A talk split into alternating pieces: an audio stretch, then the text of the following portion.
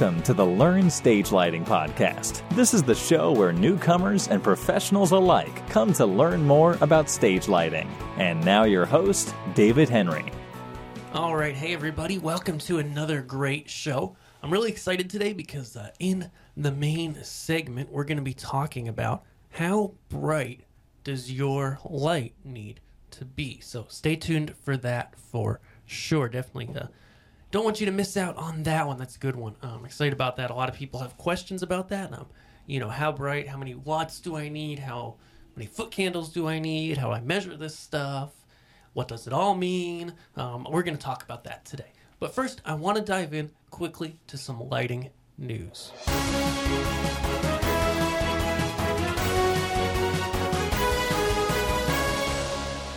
All right, so today's lighting news isn't really um, a new product or anything, but I just wanted to talk for a minute about the uh, the new Grand MA3 Executor knob feature because I think it can relate to a lot of us in our lighting, um, just with control overall. And so I just want to kind of put some thoughts out there, put some thoughts in your head, um, because I think this is going to apply to you whether you're an MA user or not, even if you use a very simple console. And so basically with the new Grand MA3 that's coming out soon. Um, they've announced it. They've got models on the show floor, but um, I think they're shipping in the summer at some point.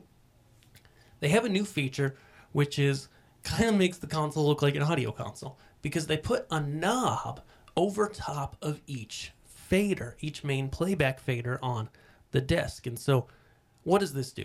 Well, it, it does a couple things. So basically in the past on, on MA or you know many other consoles, you often have the choice of what you want a given fader to control. Okay, so you can have a fader that can be controlling, um, you know, the intensity of the lights. You can have a fader that instead controls maybe the effects speed or the effects size, or have a fader controlling, you know, one or more of those things. And, and this isn't just in the MA world.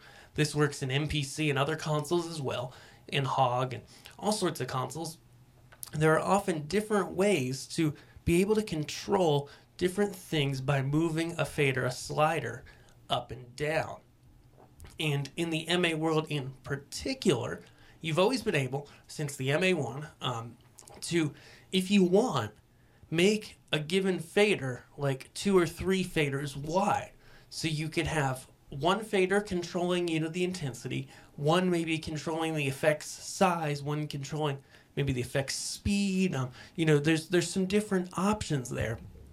And so what ma has done with this new executor knob feature and i'm going to link to a youtube video um, that they showed um, they made a couple weeks ago that kind of shows it off is it allows you to really condense that down and save space. And i think this is something that's cool and something that we're going to see in other consoles because you're now able to go ahead and have access to a second parameter, a second type of fader control basically on a knob above the main fader.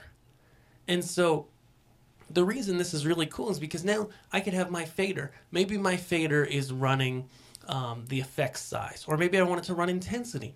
But then on the knob, maybe I want effects size. Maybe I want the effects uh, amount, uh, the effects size, or maybe I want the effects speed. Maybe I want, you know, some sort of offset control. Um, the possibilities are really endless, and so I think it's really cool what they've um, done there and, and the way that they're setting a precedent in the industry for, for something new and something innovative. Now, granted, a lot of you guys, if you're familiar with the MA line of products, you know that they're you know, pretty pricey. I mean, this is, you know, a top of the line, top end console, and, um, you know, it has a high price tag to go with it. So, you know, I've been thinking about it, and even if you're, you know, maybe you're in the Martin world and you're MIDI mapping with uh, MPC tools or the new version called Show Cockpit, you know, you could emulate something like this with the right MIDI controller just by using some different override faders and uh, getting some similar control like that too. But I think, you know, it's a really good way to expand your mind and just anytime I hear about a new feature like this, I'm, I'm always thinking about okay, how can I apply this to other consoles or other you know programming or other other things I'm doing, but use this you know new attribute, this new attribute of this console to really open my mind and really help me think about okay, how can I get better and more fine and easier control of the lights and more natural control of the lights in my shows. So hats off to MA for uh, coming out with that. I think it's pretty cool, and uh, I think it can really, you know, open your mind to some new things. Now let's dive into our main segment. This week on the show, I want to talk about how much light do you really need, okay? And while I'd like to just be able to shout out an arbitrary answer, you know, 80 foot candles was one um early on in my career that I heard and I you know still kind of use as a benchmark, but the truth is there is no end all be all this is the right brightness for your stage lighting. So how in the world do you figure out how bright you need to run your lights? And this is going to be whether you already have lights or maybe you're looking at lights. You haven't bought stuff yet, but you're looking at different lights and you need to figure out okay, how bright of a light do I need to buy? Um, and, and this is really a loaded question. So the first thing that we're going to look about look at is how much ambient light is there in your room, right? Because lighting is all about contrast. And so if there is a lot of existing light in the room, you know, you can think about going to an outdoor concert during the daytime, right? The lighting rig, they just have it on full. And to tell you the truth, it doesn't do a ton, right? You know, when the clouds come over, you're able to see everything clearly, but certainly when the sun's out and it's not behind a cloud, the lighting doesn't do much. You know, it flashes and changes colors behind them, but it's not super effective because there's so much ambient light around. You need brighter light to get that contrast. And so when we talk about brightness and lighting, it's really all a contrast game. So, how much light is there? Are you in a, a music venue where it's dark or the lights are all the way out or close to it? You know, then in that case, you know, say you're setting up for a band in the corner of a bar, you may not need much brightness at all. And too much brightness maybe you know, a little overwhelming and cause people to squint. Um, appropriate at certain times of the show, but not all the time. You know, um, the other thing we want to talk about with contrast is what else is there around the stage? Okay, so there's the overall light in the room, but then on the stage itself, is there some existing lighting that's on? Is there some lighting you can't turn off that's on, like some sort of house lights or sconces? Um, is there projection? And if there's projection, you want to make sure when you're doing the lighting that you're certainly not blowing out the projection. You don't want to be much brighter than the projection. And in an ideal world, when you're lighting something and there's a projection screen, you want to have your lighting around the same brightness as the projection. And one easy way to just kind of figure this out is if you go ahead and just take your phone, you know, with your camera, totally, you know, regular auto exposure, just pull that camera out you know, ramp your lights, have the projection on, um, possibly in a white screen if that's going to be used during the show or service, and um, and just hold your phone up and take a picture and look at that picture. You know, focus it. You know, often on a lot of phones, you could press on the stage light or on the projection, and it's going to do the exposure, um, the auto exposure based on that point you touch as well as the focus, and then take that picture and see how it looks. Does it look like the stage is overpowering the screens and the screens are too dark, or vice versa. Um, and the screen's just blowing out the stage, and maybe you need brighter stage light. Maybe not. Maybe that's what you're going for. But at the end of the day, there isn't a number that you can just point to and say, okay, this is how bright the light needs to be. Now, I'm going to link to a post that talks about the different measurements for light um, foot candles, lumen, and lux and, and what those all mean so that you can have a little better understanding of that if this is new to you. But you know, before we, we talk numbers and, and even without going there because I don't think it's super necessary, you know, the brightness is, is just gonna depend on what does the room need and then also if there are cameras, if you're shooting video, what does the camera need, okay? So back, you know, ten years ago, um, the cameras needed a lot more light than they need today. And it's going to depend on a couple things, of course. If you're up close with a camera and, and the lens isn't shooting far, you typically need less light. if the lens is shooting very far across a long room, you're typically going to need more light. And in the same way that a camera lens works, human eyes are actually the same way. And so if you're expecting someone 300 feet away in the back of a room to be able to see the person clearly on stage, you need a, a, a slightly lighter, brighter light than for someone who's just 50 feet away or 100. Um, you're going to need more brightness for someone from that far away to be able to see clearly what's on the stage. And then the other thing that I talk about here, I've talked about often, but I'll, I'll link to the post as I always do, is just um, that more important than brightness in stage light is evenness, okay? How even is your stage light? Um, is it, you know, do you have hot spots and dark spots? Because when you have those, it's going to cause things to look dark in certain areas. Not only to our eyes, but especially to the camera, because our eyes can do a lot for us. Um, it really can. Um, our eyes really adjust to different lighting, even at different parts of the stage where, you know, some parts are lighter and some parts are darker. Um, and our eyes do that much better than a camera does. And so you definitely, um, you definitely want to go ahead and, you know, make sure that you're optimizing for both if, if necessary. And so with that, guys, I think this is really all I'm going to talk about with this particular topic today. I know it's a little bit shorter of a segment, but you know, I'm all about talking about and teaching something for the right amount of time um, that it needs, that the topic needs. I don't feel like I need to fill a 30 minute podcast um, if, you know, it's not a 30 minute segment. And I think, you know, ultimately, a lot of people overthink this brightness thing. You know, how bright does my light need to be? I think a lot of people overthink it. Um, it, you, there isn't an arbitrary number, and to tell you the truth, you know, it, it's going to vary situation to situation and, and it may be more flexible than you think. So use the tips that I've talked about and just, you know, go ahead and experiment wherever you like and figure out what works best for you. Work with, you know, video people if you've got cameras, if you've got projection, etc. And just figure out what's going to work best for you. And then I think you'll be happy. So let's dive into our mailbag.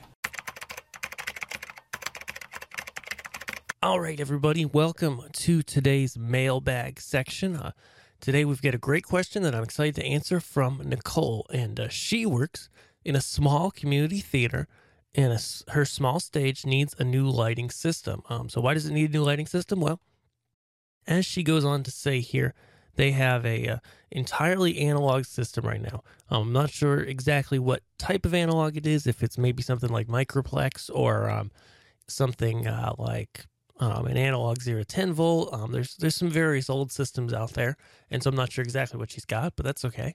Um, with lights and 15 fuse boxes, and I assume what she's talking about here are uh, dimmer packs. What what's dimming the lights? Um, that would be a, a typical system, and their lighting board is failing. So now they're looking into new options. Is there any way we can switch to a digital lighting console and fuse boxes and still keep the analog lights? Um, what I have any recommendations for a theater that's all volunteer based, um, thank you for any information you can provide us. So, Nicole, um, here's a few thoughts. I'm going to kind of think through this and, and share with you my thoughts because I don't have quite all the information here. So, I'm going to show you the different roads um, that, that you could potentially go down and then um, just kind of talk through, you know, the steps to get there on each one.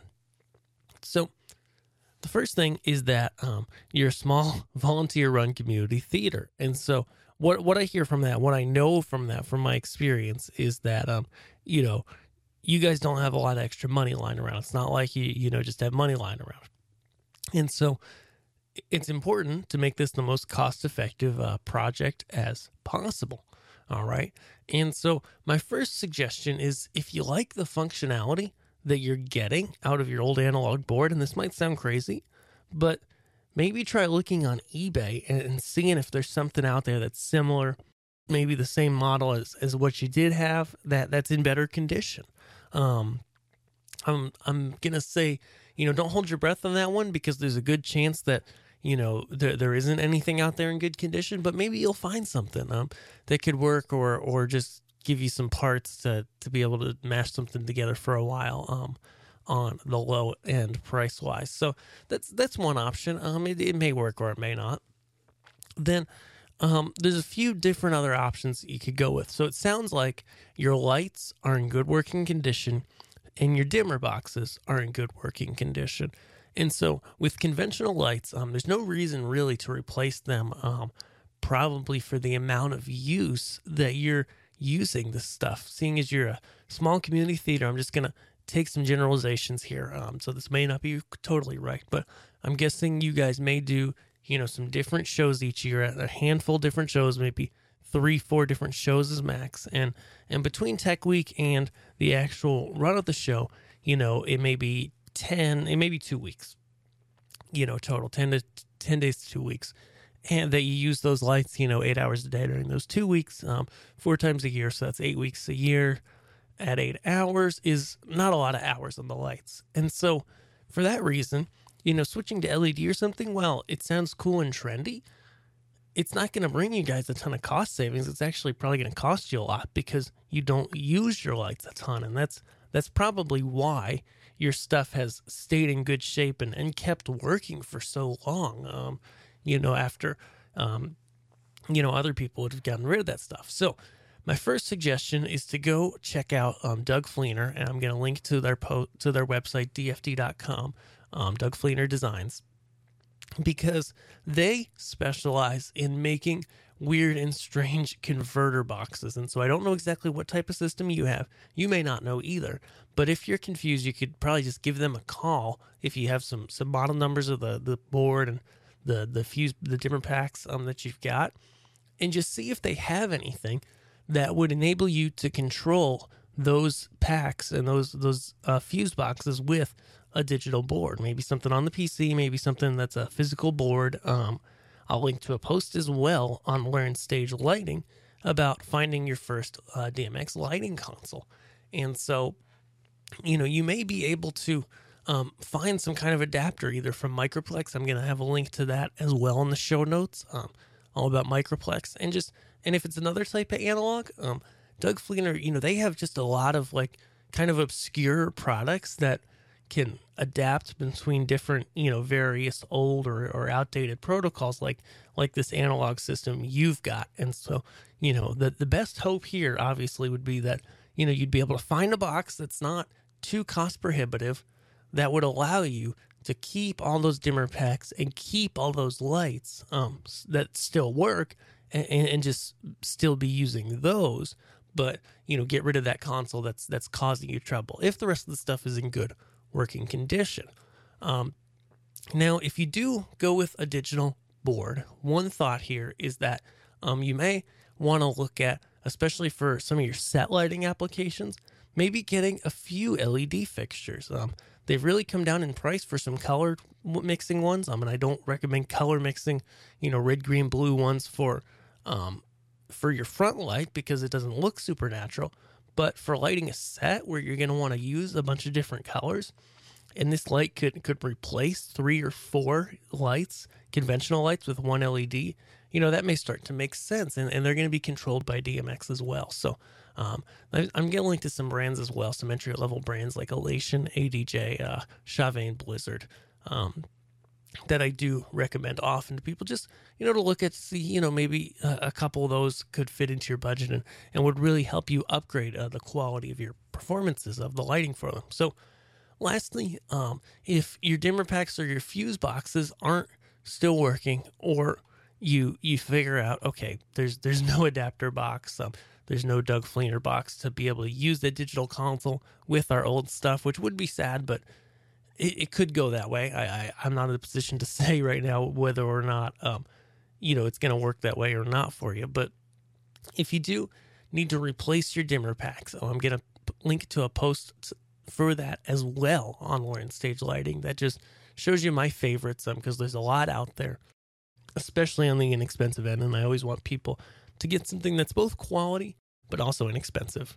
So, with that, guys, thank you so much for listening today. Um, show notes are going to be at learnstagelighting.com slash zero one six. And hey, if you have been liking this show, if you could just go ahead and share it with somebody today, just post it out there on social media or email it to a friend or you know, write it on a piece of paper and hand it to them. Um, learnstagelighting.com slash podcast, and that will help this show grow. And I'm so thankful for your listening ears and for helping grow this show. I'll see you guys next week. Thanks. And that's it for today's show. Thank you for listening to the Learn Stage Lighting podcast. Be sure to visit us at learnstagelighting.com to see show notes, past episodes, and download a free guide on how to begin with lighting in your specific context. I'll see you guys on the site. Thanks.